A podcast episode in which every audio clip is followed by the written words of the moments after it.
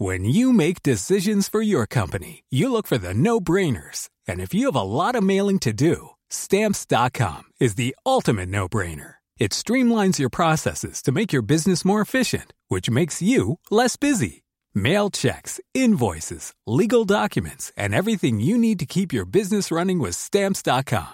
Seamlessly connect with every major marketplace and shopping cart. Schedule package pickups and see your cheapest and fastest shipping options from different carriers. With rates up to 89% off USPS and UPS rates. And with the Stamps.com mobile app, you can take care of mailing and shipping wherever you are. Make the same no-brainer decision as over 1 million other businesses with Stamps.com. Sign up with Code PROGRAM for a four-week trial, plus free postage and a free digital scale. No long-term commitments or contracts. That's Stamps.com.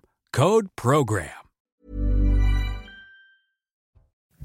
Il est quasiment 23h. Merci de nous rejoindre. C'est Soir Info euh, Week-end. Très heureux de vous retrouver. Je suis en compagnie de Nathan Dever. Euh, bonsoir Nathan, écrivain. Ravi de vous accueillir euh, sur ce plateau. Gabriel Cluzel est avec nous également. Bonsoir Gabriel.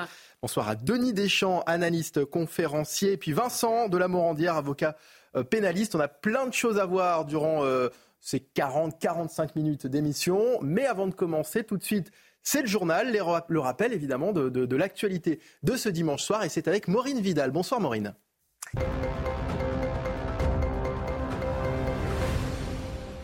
Bonsoir Mickaël, bonsoir à tous. Lors d'un meeting géant à Marseille devant 5000 personnes, Jordan Bardella a lancé sa campagne des élections européennes. Le président du Rassemblement national dénonce le grand effacement de la France et le grand effaceur s'appelle Emmanuel Macron, a-t-il déclaré. Le candidat âgé de 28 ans a assuré que le 9 juin devrait être le jour 1 de l'alternance qui entend faire des européennes une véritable élection de mi-mandat.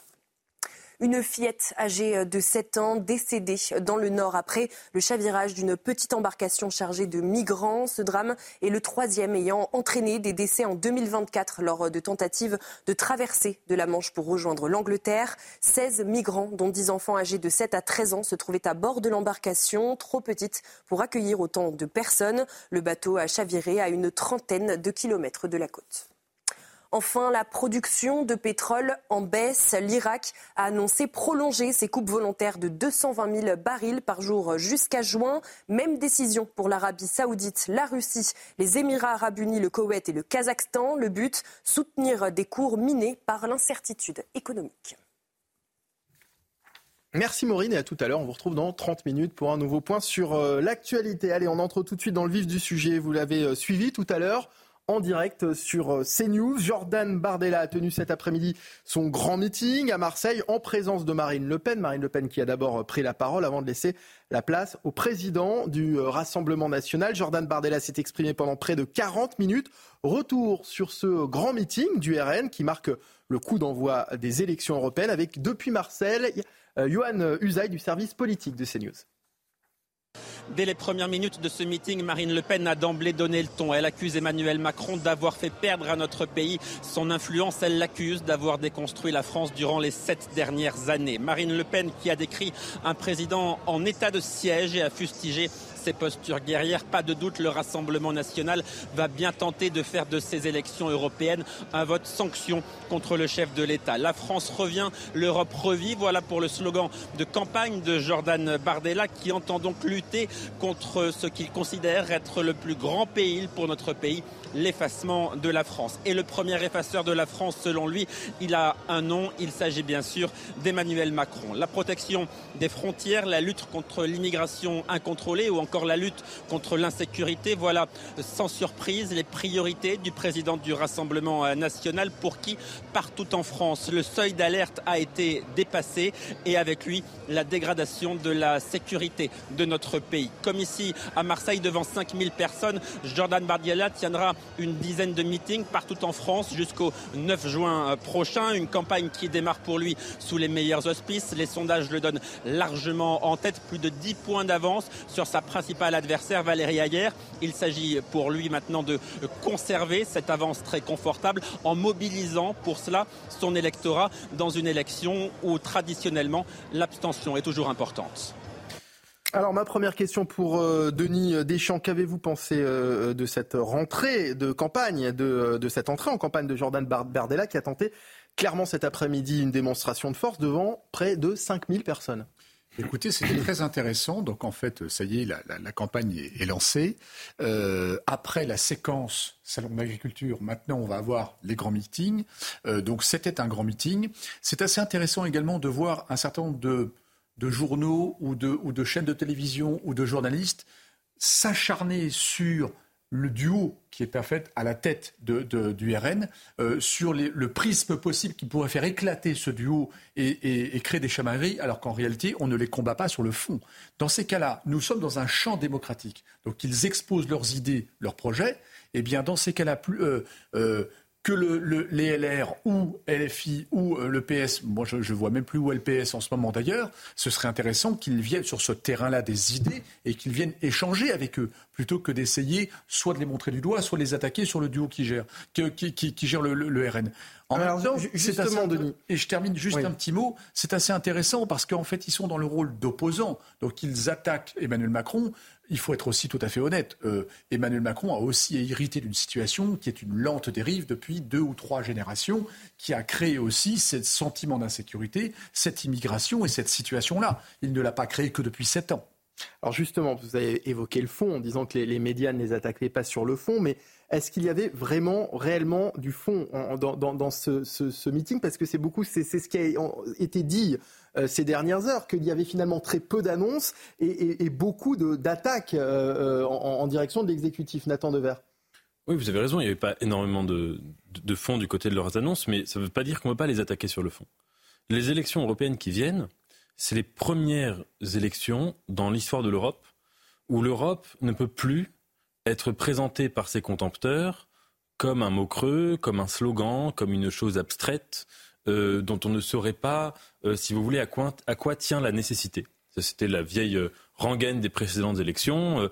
D'un côté, les gens qui sont les éternels critiques de l'Union européenne, et de l'autre, d'autres qui nous disaient des slogans comme sans Union européenne, il n'y a plus de paix, mmh. c'est le retour dans la Seconde Guerre mondiale. Il se fait qu'entre les dernières élections européennes et celles-ci qui viennent, il s'est passé l'invasion de l'Ukraine par la Russie. Il s'est passé une situation où l'Europe est de nouveau en guerre, euh, euh, et en guerre actuelle et en guerre potentielle parce que des territoires comme la Moldavie, comme la Pologne, euh, s'inquiètent particulièrement à juste titre. À cet égard, on ne peut que s'étonner, s'inquiéter de voir que le parti qui est donné grand gagnant de ces élections, en tout cas en France, est un parti qui, jusqu'à l'invasion de l'Ukraine par la Russie, avait les positions qu'on connaît tous.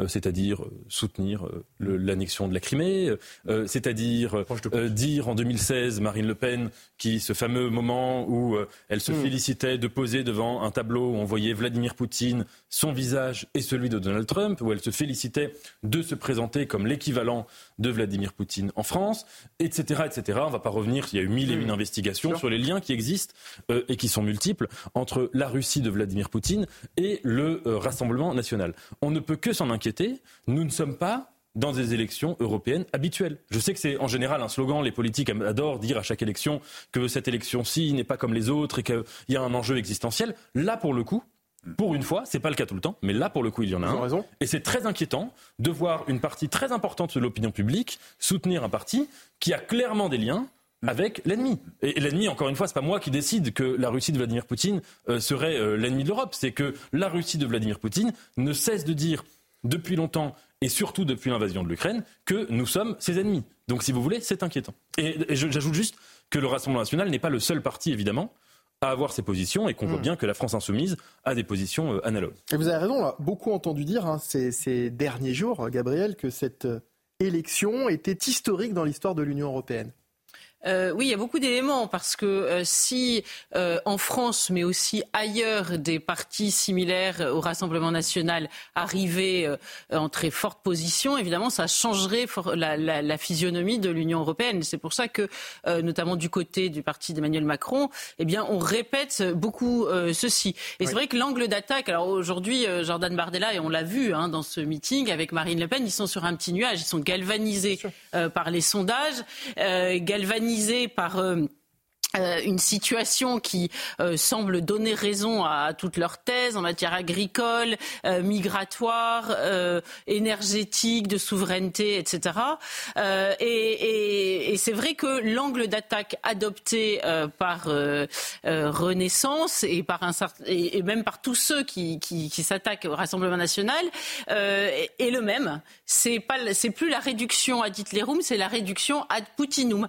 Donc chacun y va de euh, son petit mot sur, euh, sur, sur la Russie. Mais je crois que le fond, et, c'est pour ça que ça risque de nuire en réalité à ceux qui, procèdent à, cette arme, c'est que l'électorat qui est ici, là, euh, c'est pas ce qu'il attend c'est pas ce qu'il attend. Il attend euh, des, des il attend pas une grande réflexion sur euh, euh, la, la, la, crise ukrainienne. Il attend des, des, des résultats sur son quotidien, mmh. c'est-à-dire l'immigration, le, pour les agriculteurs, avoir un métier rémunérateur, enfin des choses. La, crise énergétique, encore une fois, quelle solution La France qui est en train de, de leur avis de se dissoudre. Donc tout cela, à mon avis, est une rhétorique qui, qui, qui passe complètement à côté de, l'électorat captif euh, de Marine Le Pen et de Jordan Bardella. Donc je ne pense pas qu'il soit très inquiet euh, de l'angle d'attaque pris par euh, le parti d'Emmanuel Macron. Alors j'ai remarqué,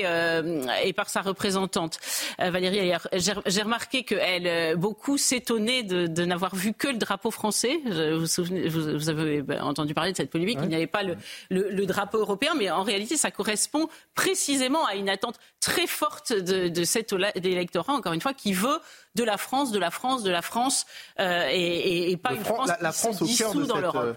Euh, la France au cœur de cette et campagne. Ce qui est assez paradoxal, c'est que ceux qui s'étonnent de voir ce drapeau français, ils s'en indignent, eh bien, étaient les mêmes qui trouvaient tout à fait normal que par deux fois, sous l'Arc de Triomphe, il n'y ait que le drapeau européen, ce qui, pour le coup, était passablement euh, euh étonnant. Néanmoins, Gabriel, c'est vrai que ce sont des élections européennes et que Jordan Bardella a surtout parlé des, des, des, des problèmes que de, de, de la France. Il n'a pas euh, arrêté d'ailleurs d'accabler la situation de la France en ciblant directement euh, Emmanuel Macron. Et je vous entendais. Je vais vous donner la parole dans un instant, Vincent de la Morandière, mais je vous ai entendu tous les trois, euh, notamment parler des, sondages, en, insistant évidemment sur le fait que le Rassemblement national avait une très large longueur d'avance par rapport à, Renaissance. Je ne sais pas si en région on peut afficher les chiffres de ces, ce sondage du JDD. 29% d'intention de vote pour le Rassemblement national contre 19 pour Renaissance Est-ce que euh, c'était vraiment nécessaire, quand on a une telle longueur d'avance, finalement, de, de tacler autant euh, Emmanuel Macron lors toujours de une cible. Lors de cette, toujours une cible. lors de ce meeting. Je donne la, parole à Vincent de la Morandière. Alors moi, je vais vous dire déjà, je suis un peu étonné quand on voit les images que je découvre euh, ici, de voir que l'image de la France qui donne, parce que sur le devant de la scène, vous pouvez regarder, il n'y a pas un seul black, il n'y a que des blancs. Et vous regardez, euh, et je suis assez surpris de, de, de l'association qu'ils font entre la France, le drapeau français, et puis ce, ce, cet élément assez creux sur euh, cette phrase, ce slogan, euh, la France revient, l'Europe revit. J'ai du mal à comprendre de quoi il s'agit. Si vous voulez, ça c'est vraiment un, un premier élément. Je ne sais pas quelle image de la France ils portent à ce moment-là. Quant à leur euh, attaque euh, contre Emmanuel Macron, moi j'ai quand même l'impression qu'on s'appuie euh, que sur ce qui résiste, si vous voulez. Et, ils disent que Emmanuel Macron a, a, a, été le grand effaceur, si vous voulez, de l'image de la France sur la scène internationale.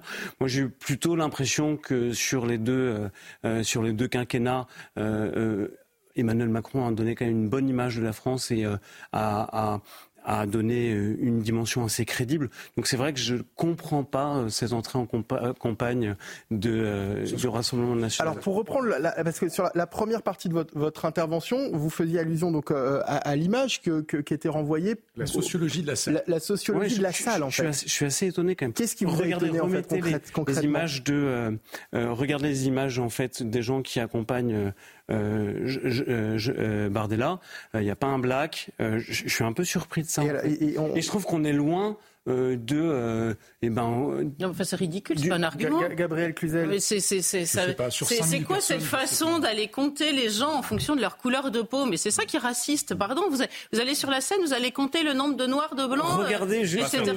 Mais pardon, je trouve que c'est un, argument politique indigent. Excusez-moi, mais c'est là pour le coup, discutons du fond de ce qui a été dit. Mais Alors, le fond, de l'inversion accusatoire. Vous savez, c'est, vous savez très bien qu'il y a un certain nombre de d'hommes politiques, hein, et on l'a vu par le mhm. passé, euh, qui, qui font de la diversité de façade sur leur, sur leur podium, oui, exactement, ou lors de leur déplacement, et ça, c'est quand même assez abject. Est-ce que vous pouvez me dire ce que, je ce que veut dire le, racisme. C'est marrant parce que vous, vous avez constaté quelque chose que moi je n'ai pas vu. Donc je suis toujours frappée de voir que les gens qui se prétendent antiracistes euh, sont les premiers à compter les gens de telle ou telle couleur. en effet, je, je, suis désolé, je vous, vous connais pas, mais je trouve ça très intéressant ce que, ce que vous dites, c'est qu'il ne faut pas faire de l'inversion accusatoire. Remarquez en effet que ce euh, c'est pas les accusés de racisme, mais que c'est vrai que leur représentation de la société française ne correspond pas à la réalité euh, dans sa diversité de la société française. Bon, euh, évidemment que il faut être naïf pour croire qu'il n'y a pas des communicants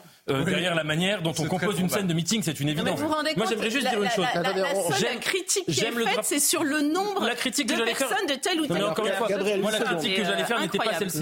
Et mon sujet, mais, mais, mais en l'occurrence, je suis plutôt d'accord avec la vôtre. Mais moi, la critique centrale on aime le drapeau français, je pense que c'est tout et tout notre dénominateur commun. Euh, euh, moi, je le reproche, c'est pas du tout euh, d'avoir un drapeau français sur leur scène. il faut en avoir, c'est formidable. Il y a aujourd'hui, encore une fois, je le répète, c'est le sujet majeur. Vous avez un empereur d'un empire agressif, brutal, qui en veut au drapeau français qui infeste notre vie politique de fake news. J'ai lu, j'ai appris moi-même sur le site de CNews que même sur l'histoire des punaises de lit, que les services russes avaient amplifié cette psychose. Nous avons aujourd'hui un empire qui pourrit le débat public, qui pourrit la vie démocratique en France. Et nous avons un parti qui est donné premier par les urnes en France, qui est un parti qui a des liens objectifs, documentés par toutes les rédactions de France, de Navarre et même des États-Unis, du monde entier, avec cet empire-là, et qui en a eu, et qui sont des liens qui sont des liens forts. Ça, c'est un sujet qui doit nous alerter. Ça ne veut pas dire qu'on ne doit pas se soucier de la situation des agriculteurs en France. Ça ne veut pas évidemment pas dire qu'il n'y a pas euh, une répercussion sur les classes populaires en France de la politique européenne. Évidemment qu'il y en a. Évidemment que l'Union européenne, sa grande euh, faillite aujourd'hui, c'est qu'elle n'a pas été assez démocratique, c'est qu'elle n'a pas été assez sociale et qu'elle s'est faite globalement un peu trop contre les classes populaires et un peu trop contre les peuples entre guillemets. Eh ben, Mais ce n'est pas une raison pour voter pour un parti qui a des liens objectifs avec l'ennemi que encore une fois nous n'avons pas choisi, qui nous a choisi comme adversaire, comme ennemi et comme civilisation, comme bloc politique à désintégrer. Alors, ça, c'est une, question, de fond. C'est une question de fond de Denis Deschamps, plus que la composition de la scène de, Jordan Bardella. Je vais avoir un, discours un petit peu plus pondéré que, que Nathan. Nathan a raison de dire qu'il y a des manipulations sur les nouvelles. Ça, c'est indiscutable. Mais en réalité, ce, ce n'est pas les seuls à pratiquer cela partout dans le, dans, le monde, quand il y a une démocratie qui est trop, entre guillemets, trop fluide, elle prête le flanc à ce genre de manipulation. J'ai regardé très attentivement aujourd'hui, cet après-midi, ce qui est en train de se passer aux États-Unis à l'heure actuelle. Et il y a même des sociétés qui ont développé des IA, donc il y en a une très connue, mais il y en a d'autres qui sont en train de travailler, de faire appeler les gens, de les inonder de nouvelles, vous connaissez les États-Unis, hein, avec le sacro-saint euh, article 1 de la Constitution, où les inonde de, nouvelles plus ou moins faites. Parfois, c'est tellement grossier que c'en est, risible. Et en fait, ça fait partie du jeu, malheureusement démocratique. J'en suis navré, mais ça fait partie du jeu. L'autre point, donc ça, c'est un sujet de fond, effectivement. L'autre point qui est important, c'est que Nathan a soulevé euh, tout à l'heure quelque chose, qui est que euh, Poutine, c'est l'agresseur, faut le répéter. C'est l'agresseur, ça n'a pas toujours été ça. On a eu d'excellentes relations avec la, avec la Russie dans le passé, mais en fait, on ne va pas expliquer un petit peu les relations Europe et France par rapport euh, à la Russie ce soir, mais en tout cas, on a aussi cherché le fait qu'il se, il se radicalise aussi dans son coin. Mais ce serait trop loin à expliquer. Mais ce qui est important, c'est qu'il y a aussi plein de petits pays. Vous parliez de la Moldavie, vous parliez de la Transnistrie, par exemple, mais il y a aussi les pays baltes qui sont juste aux portes. Vous savez, les trois hmm. pays, Lettonie, Estonie et Lituanie, qui sont aux portes de, la, de, de, la Russie, la, Russie violente, et, ils ont peur de se faire, de, se faire attaquer. Et en fait, la grande question qui, qui, qui, a éclos cette semaine, c'est que ce sont des pays de l'OTAN. Et hmm. avec la sortie malencontreuse, voire désastreuse de notre président sur, sur euh, envoyer un soldat là-bas, ça implique l'OTAN et l'article 5. On est dans une folie mais complètement. Euh, enfin, là, on peut avoir une, une cascade d'événements qui est majeure. Là, par contre, c'est la troisième guerre mondiale avec les alliances. Dernier point sur, euh, encore une fois, sur le fond. Je pense que c'est important de revenir sur le fond. Bardella est dans son rôle, il attaque Macron. On attaque toujours l'adversaire le plus puissant en face de soi. Vous le savez, c'est toujours pas, hmm. c'est toujours la même chose. Mais ce qui est assez intéressant, c'est que ça rend totalement invisible tous les autres. Alors justement, juste avant de vous donner la parole, Gabriel euh, Cluzel, euh, on, le disait, ils s'en sont effectivement donnés, euh, à cœur joie en ce qui concerne les, pics envoyés à, Emmanuel Macron. Après, on peut se poser la question, ça peut être aussi de bonne guerre, parce qu'on sait que depuis quelques jours, ça attaque également du côté du camp présidentiel. celui qui ne cesse de déconstruire pour Marine Le Pen, le grand effaceur pour Jordan Bardella, on les écoute et on en parle juste après. Depuis qu'il est au pouvoir, directement depuis sept ans, indirectement depuis 2007, Emmanuel Macron n'a eu de cesse de déconstruire ce qui fait la France. Déconstruire, c'est la volonté de retirer à notre pays les atouts de sa puissance. C'est notre dissuasion nucléaire ou notre siège au Conseil de sécurité de l'ONU qu'il veut mutualiser au bénéfice de l'Union européenne. Nous, nous sommes les défenseurs de la souveraineté nationale. Au fond, ce que nos dirigeants et l'Union européenne ont provoqué main dans la main, c'est le grand effacement de la France. Un grand effacement qui se traduit par le recul de la France chez elle, sur son propre sol, mais également en Europe et dans le monde. Par le délabrement de l'État, par la dislocation du pays et par-dessus tout par la désunion des Français. Et le grand effaceur a un nom. Il s'appelle Emmanuel Macron. Nathan Dever faisait une allusion tout à l'heure aux, communicants qui travaillent sur ce type de meeting. Vous avez remarqué la typographie du, slogan. Le slogan, c'est euh, La France revient, l'Europe revit. La France revient en très très gros et l'Europe revit, c'est en, tout petit, euh, Gabriel. Non, mais je crois que le, Rassemblement national ne s'est jamais caché de vouloir faire passer la France avant l'Europe. Euh, et, aujourd'hui, c'est plutôt un, slogan qui a, le, qui a le vent en poupe. Ce qui change aussi dans ces élections, c'est que pour la première fois sans doute, on va voir si ça a un effet sur la participation. Ce sera intéressant. Il me semble que oui, mais je peux me tromper. C'est que les, beaucoup de Français ont compris que les centres de décision n'étaient plus en France, mais en Europe, pour nombre de sujets.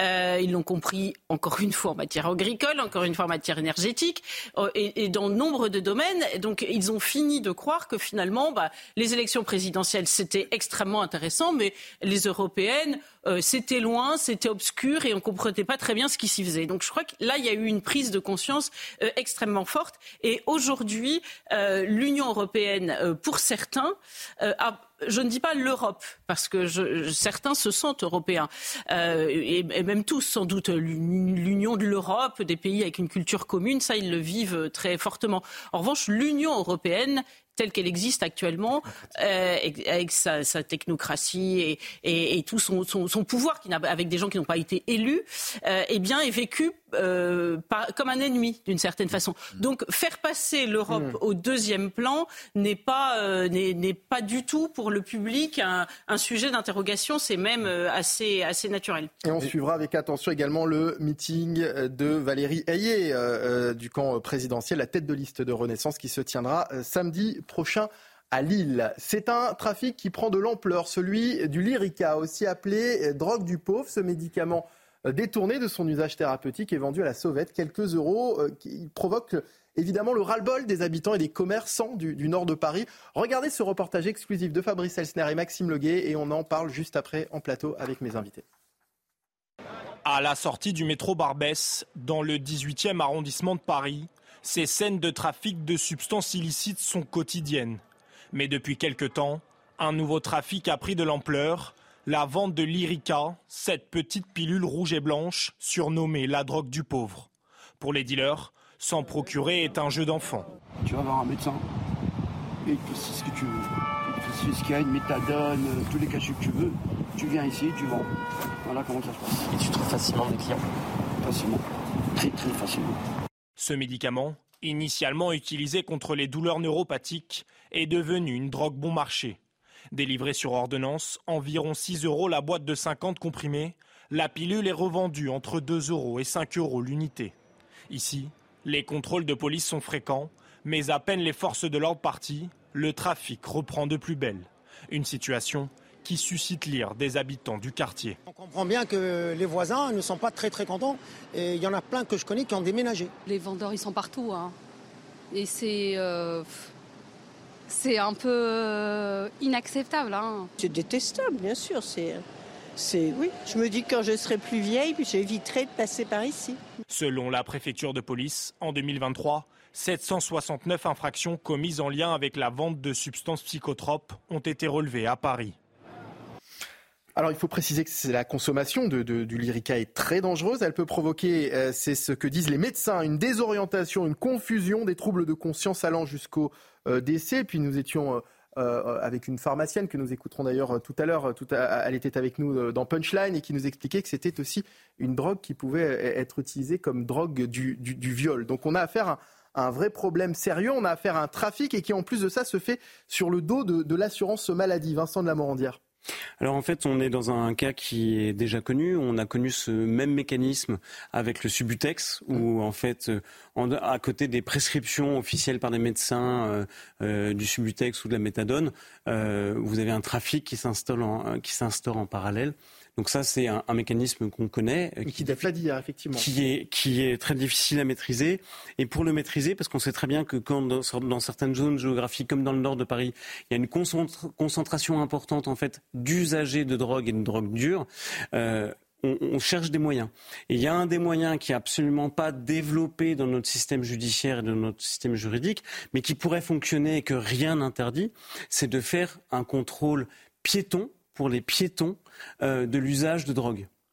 Euh, pourquoi? Parce que ce contrôle, en fait, euh, est autorisé quand ils sont conducteurs de véhicules. mais rien n'interdirait de penser dans des zones particulièrement exposées à un risque de sécurité publique. comment est-ce que vous faites un contrôle piéton du eh ben, en fait, En plus, il y a des drogues qui ne se détectent pas euh, forcément. Alors, euh, euh, en fait, par des tests en fait, par des tests salivaires, mais il y a des drogues qui se détectent uniquement dans les urines, par exemple. En fait, par des tests salivaires, par exemple, on peut très bien détecter le cannabis, les opiacés, etc.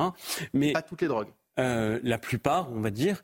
Euh, et effectivement, euh, dans ces zones-là, je pense qu'on pourrait, le législateur pourrait penser à ça, si il n'avait pas peur en fait d'affronter le fait que les consommateurs sont aussi des des électeurs. Mmh. Donc il faut peut-être prendre. Vous ceux qui ont pris de la drogue, mais pas à l'instant T, parce que vu, apparemment c'est une molécule assez active.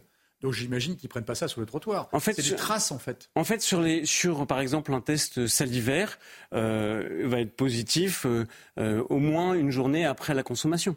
Donc en fait, on voit très bien que ça permet de détecter sur une période de 24 heures s'il y a une prise de drogue ou pas. Bah, alors avec ça, on, du coup, on s'attaque pas forcément aux revendeurs là. Non, on s'attaque au, problème du trafic de drogue par, la porte d'entrée en fait la plus négligée en France, c'est par les consommateurs et par la consommation. Même si euh, euh, ce serait pas populaire, hein. Non, bien sûr. clair. mais tout à fait. Mais ça pourrait être efficace. mais c'est intéressant de, d'en parler. Euh, alors, il se trouve que là, on a affaire à un produit qui, euh, qui ne coûte rien aux, dealers et qui donc le prix de vente est, est relativement faible comparé à d'autres drogues. Et c'est pour ça que ce sont des, les, les, les personnes en, situation de, forte précarité qui sont clairement ciblées par les dealers lorsqu'elles vendent ce type de, de produits, Gabriel Cluzel. Elle ne coûte rien aux consommateurs, mais tout aux contribuables. Enfin, en tout cas, celui qui cotise à la sécurité sociale, puisque euh, à son corps défendant, la sécurité sociale devient un peu le soutien. Devient un peu dealer à son peu dealer, exactement. Complètement. Donc c'est assez terrifiant. Euh, de fait, il y avait eu d'autres cas euh, de, médicaments détournés. Vous parlez de, de Subutex, c'est ça Et méthadone. Et la, la codéine, c'est c'est peut-être la même. Euh, je crois pas que ce soit la même molécule.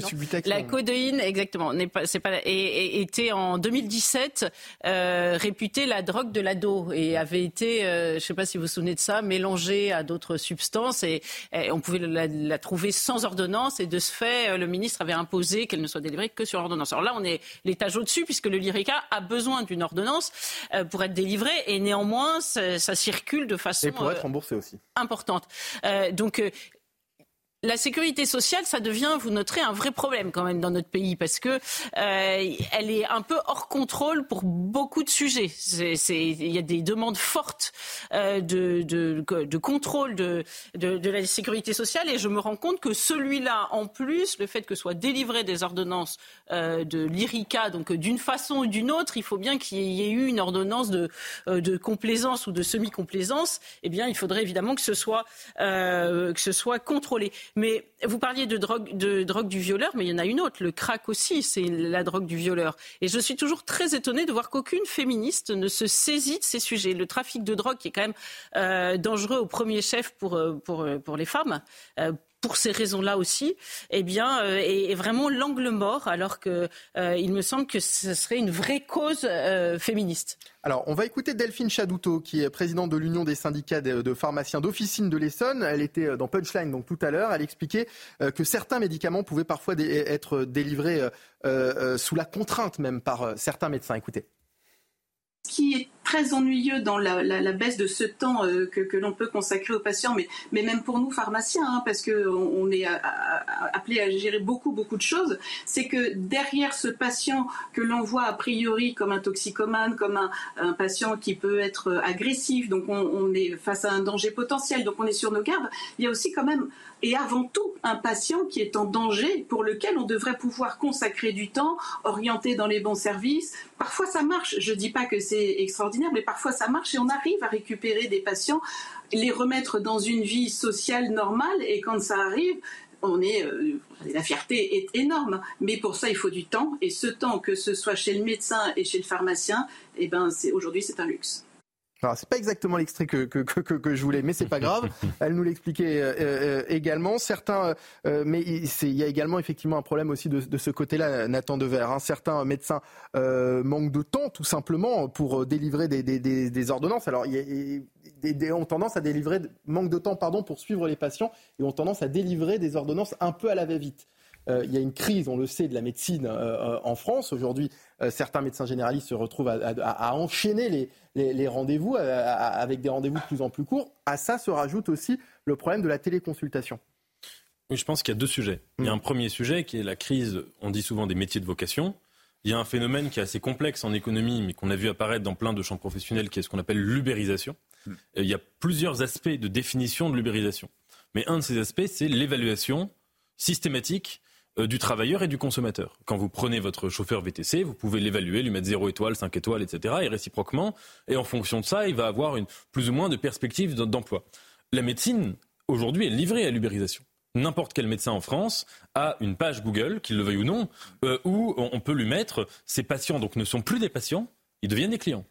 Et à partir du moment où vous arrivez chez le médecin pour avoir, par exemple, un arrêt de travail ou parce que vous voulez obtenir une ordonnance pour tel ou tel médicament et que votre médecin vous dit, bah écoutez, non, ça, vous ne rentrez pas dans le diagnostic, je ne vous fais pas l'ordonnance, hmm. vous pouvez tout à fait lui mettre zéro étoile, mettre un petit commentaire en disant que c'est un mauvais médecin et ça va évidemment avoir des répercussions.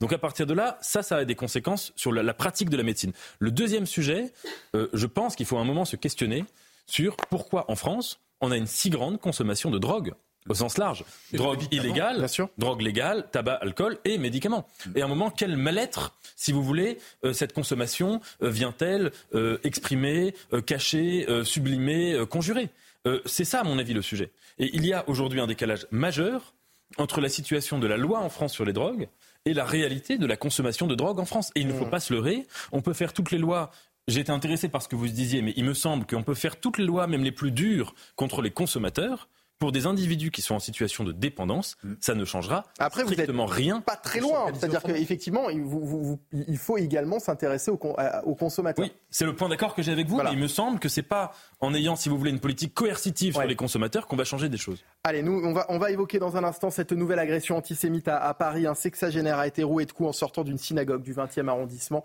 Euh, ce sera juste après le journal de 23h30. 31, léger retard, et c'est avec Maureen Vidal. Rebonsoir Maureen.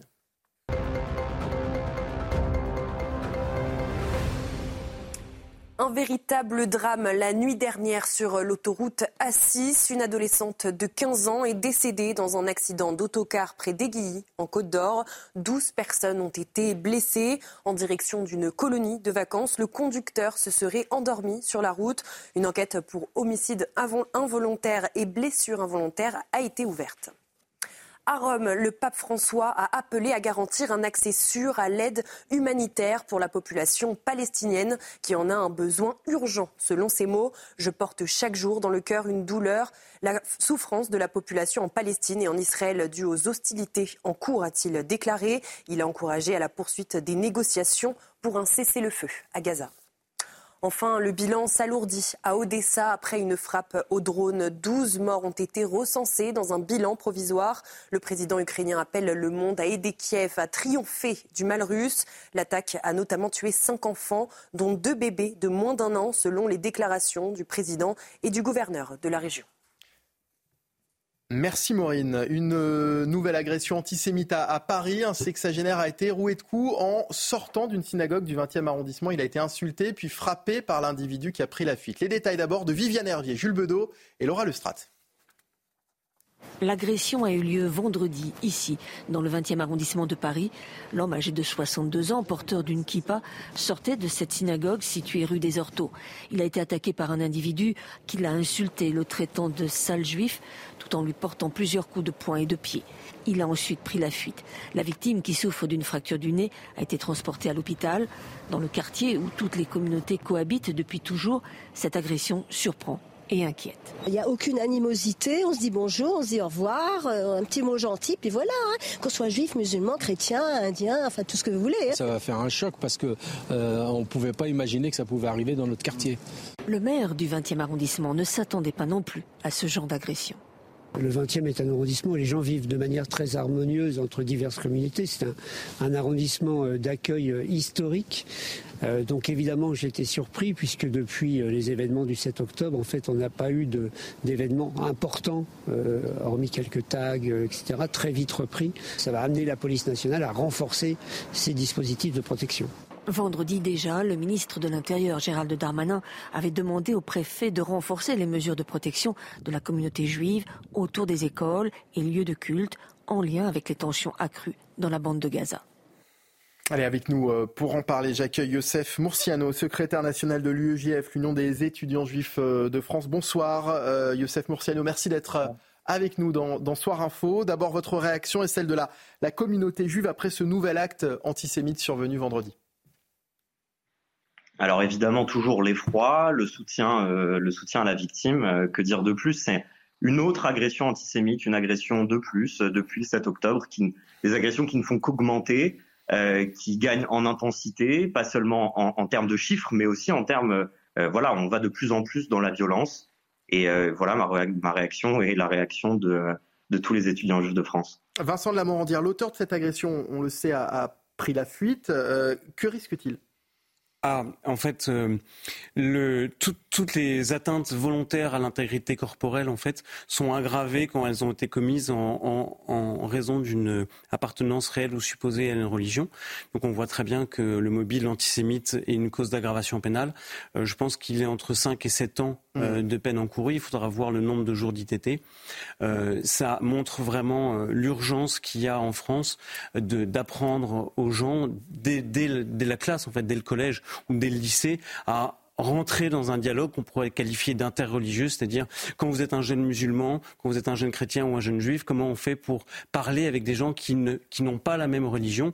On sait qu'il y a des modèles pour apprendre à, à, parler de manière respectueuse, intelligente et féconde euh, entre différents membres de religion. Ça, il faut l'apprendre dans le respect de la laïcité, c'est-à-dire du pluralisme religieux euh, en France, mais il faut l'apprendre, ça devient une nécessité absolue à mon sens. Youssef Mourciano, vous partagez ce, qui vient d'être dit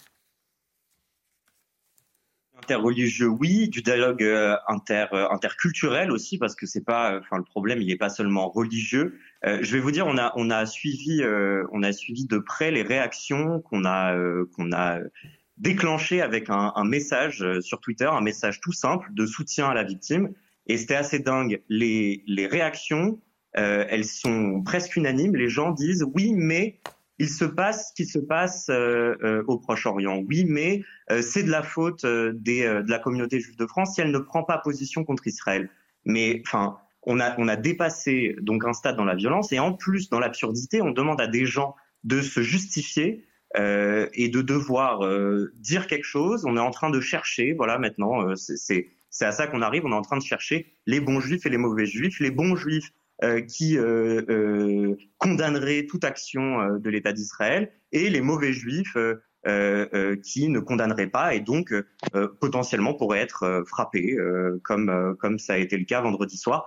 Vous savez, il, enfin, il n'a pas été mentionné dans le sujet, mais euh, l'agresseur a demandé à la victime euh, euh, c'est toi qui tues des enfants palestiniens au Proche-Orient, c'est toi qui les tues?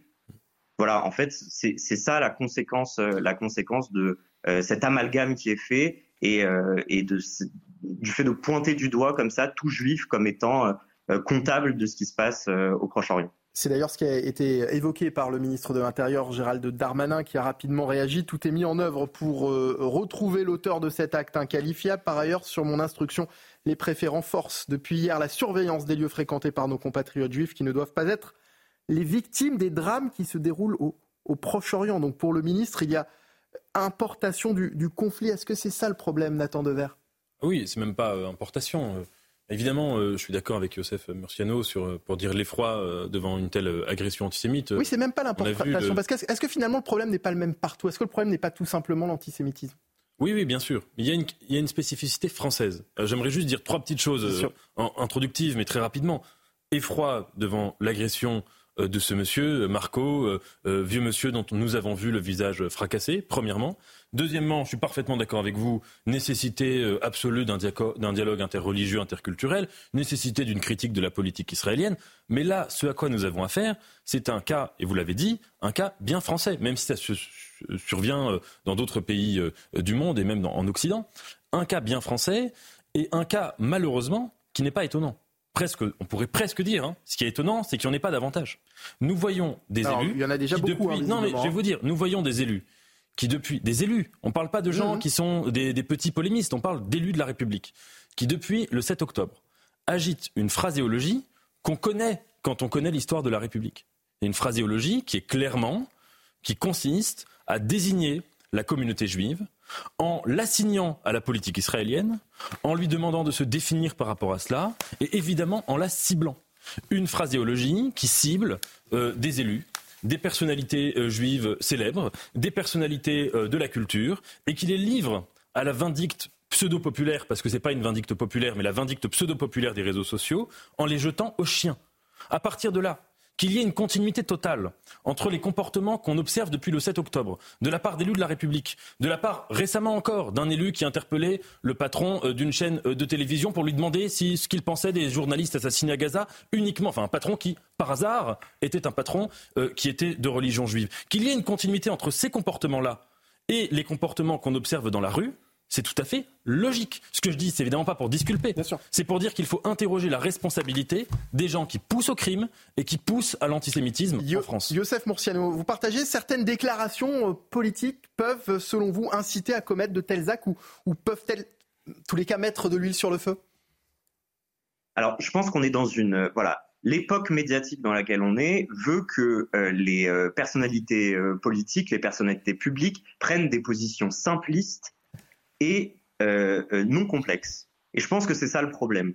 Le fait d'entendre euh, des paroles pro-palestiniennes qui ne condamneraient pas le Hamas, qui ne condamneraient pas les, attaques du 7 octobre, pousse évidemment toutes les personnes qui se sentent vouloir soutenir la population palestinienne à détester les juifs et à passer à l'acte. En fait, c'est ça qui se passe. Il y a une sorte de, de, continuum, en effet, entre une, simplicité du discours, euh, un, blanc ou noir, euh, sans zone grise, où on ne pourrait pas à la fois euh, soutenir la population palestinienne, dire à, quel point c'est triste quand un civil meurt, et également dire que le Hamas est terroriste, que les actions qui se sont passées le 7 octobre sont antisémites. Vous savez, le Hamas dit dans, son discours politique et dans son discours militaire, il faut tuer les juifs. Hmm. Il ne dit pas il faut tuer les Israéliens. Forcément, si on ne prend pas ces distances avec ce discours-là, qui est euh, un discours antisémite, eh ben, euh, l'importation du conflit euh, euh, ou, ou, cet antisémitisme qui prend cette, voilà, ce prétexte du, du conflit au Proche-Orient pour s'exprimer en France, forcément, il va être contre les Juifs. Gabriel Cluzel. Non, mais il faut, moi, j'écoute euh, tout ce que vous avez dit, mais euh, ce qui me frappe, c'est d'entendre dire qu'il euh, n'y a pas eu d'importation du conflit ici, d'une certaine façon. Il y a une importation du conflit à la faveur d'une immigration massive. Euh, pourquoi? Parce que euh, nous faisons venir avec une imprudence folle des gens qui viennent de pays qui, culturellement antisémites. Donc c'est vrai que la France insoumise met de, l'huile sur le feu. Mais pourquoi? Parce qu'elle veut flatter un électorat qu'elle connaît parfaitement. Moi, ce que je note, c'est qu'il il y a quelques mois, je ne sais plus à quel membre du gouvernement, on a demandé, euh, mais d'où vient l'antisémitisme? Il a dit, je ne sais pas. Et je, je, je, trouve ça complètement délirant, dans la mesure où aujourd'hui, Gérald Darmanin dit, bah oui, euh, compte tenu de ce qui se passe euh, à Gaza, nous allons euh, euh augmenter la protection euh, des synagogues, des écoles, etc. Et là, ce monsieur témoigne bien que son agresseur lui a, lui a clairement dit que c'était en rapport avec mais... ce qui se passe à Gaza. Donc, si vous voulez, on mais sait vous très bien. C'est la seule raison, Gabriel Cluzel. Bah, si, écoutez, si la France insoumise euh, a, a, a, tient Oui. un discours antisémite, c'est euh, uniquement pour flatter un certain électorat? Vous Non, pensez bah, pas qu'il y a deux raisons, parce qu'elle le pense de façon Voilà. idéologique, ça nous sommes bien d'accord, mais aussi parce qu'elle a elle, son, éle- son électorat euh, de prédilection, celui qui a remplacé d'ailleurs le, Oui, le- le prolétariat, euh, si vous voulez, les Français il y a quelques dizaines d'années, c'est euh, une immigration. Ça voilà. j'entends, mais on peut Donc pas nier voilà, une donc- certaine idéologie aussi. ah mais évidemment, c'est les deux. C'est à la fois un discours opportuniste et un discours idéologique. Mais je crois qu'il faut savoir nommer aujourd'hui l'antisémitisme tel qu'il est et d'où il vient. Alors moi, je veux bien qu'on parle de dialogue interreligieux, mais je, je, je, tout sera, tout sera serait très beau, mais j'ai peur qu'on ait dépassé ce stade, malheureusement. Je pense qu'il faut une éducation au dialogue interreligieux, parce qu'en fait, il y a des modèles pour discuter Oui, avec les gens. j'entends bien, mais j'en- j'entends ce discours depuis de temps. nombreuses années, mais malheureusement, ça ne suffit pas. Vous voyez, là, je crois qu'il y a, y a, Bah, en fait, on il y n'a a pas une commencé. détestation qui a, qui a dépassé mais on n'a ce, pas commencé, ce en fait. stade-là. Et par Il ailleurs, il y a une question de nombre, vous savez. C'est-à-dire que euh, individuellement, ça peut bien se passer, mais il y a une question de, de, de, de nombre critique collectif. Là, nous avons une arrivée massive de gens qui sont animés d'un sentiment culturellement antisémite. Denis Deschamps. En quelques mots, j'aimerais euh, j'ai- j'aimerais pointer du doigt la caisse de résonance que sont les réseaux sociaux. Malheureusement, on est dans une vie, dans, une- dans un monde à l'heure actuelle où on va à une simplification souvent très bête, hein, euh, qui tombe très très bas. Et ces réseaux sociaux font une caisse de résonance fantastique. Et pour ceux qui sont soit un peu en perdition, soit en quête de repères, soit en quête de chemin quelque part. Vous savez, beaucoup, il, y a, il y a beaucoup d'individualité, beaucoup de, comment dire, de solitude aussi. Et ça peut, j'ai pas dit que c'était le cas-ci, mais ça peut aussi entraîner à des simplifications et à des actes qui soient vraiment très euh, condamnables. Youssef, Youssef euh, selon vous, les Français de, confession juive sont-ils en sécurité en France aujourd'hui? Je pense qu'il est important pour répondre à cette question de voir euh, la, réponse euh, gouvernementale, la réponse directe du ministère de l'Intérieur. Cette réponse-là, elle est claire, elle est nette, elle est précise. Elle me fait dire oui que les Juifs, si les mesures qui sont promises, elles sont réalisées, les Juifs sont en sécurité en France. Et je pense vraiment que c'est un combat de l'UEGF, c'est un combat euh, de la communauté juive de France et, et je pense de tous les Juifs de France de faire en sorte de se sentir le mieux possible ici et euh, de continuer à travailler, euh, de, de travailler à, vouloir vivre euh, bien en France avec avec tout, tout tout le reste des Français quoi. Donc voilà, l'inquiétude elle est là.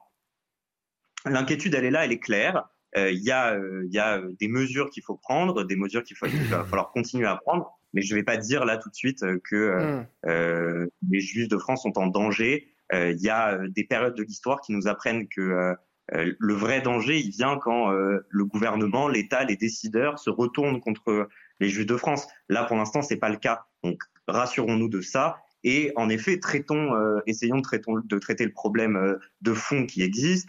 Euh, allons dans les écoles, parlons, rencontrons-nous, euh, faisons toutes ces choses qui permettent peut-être euh, de se débarrasser de cette, ce préjugé du juif là qui dirigerait le monde, qui serait un colonisateur implacable et terrible. Euh, pour pour voir que les Juifs de France sont comme les autres les autres Français quoi. Merci beaucoup Youssef Mourciano d'avoir été avec nous, secrétaire national de l'UEJF, l'Union des étudiants juifs de France. Et puis c'était la question qu'on vous avait posée tout à l'heure dans Punchline. Selon vous, les, Français de confession juive sont-ils en sécurité en France? On écoute rapidement vos réponses.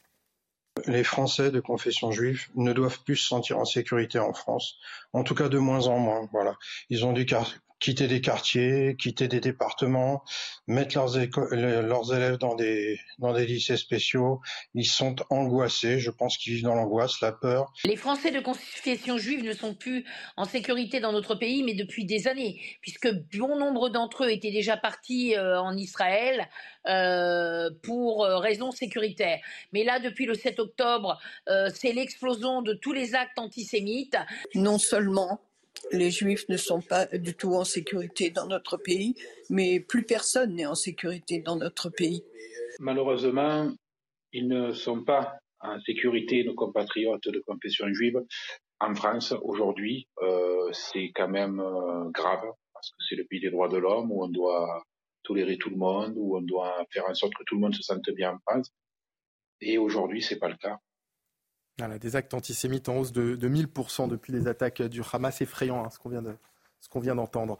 Euh, merci beaucoup euh, Nathan Dever d'avoir été euh, avec nous ce soir. Merci à Gabriel Cluzel, merci à, Denis Deschamps également, et puis Vincent de la Morandière, maître Vincent de la Morandière, avocat pénaliste. C'est un plaisir également de vous avoir merci, autour de la table. C'est la fin de ce soir info week-end. merci à tous de l'avoir suivi. Merci à Coralie Deleplace qui m'a aidé à préparer cette émission, aux équipes en régie également. L'édition de la nuit dans un instant avec Mathieu Devez. Bonne soirée et bonne nuit sur CNews.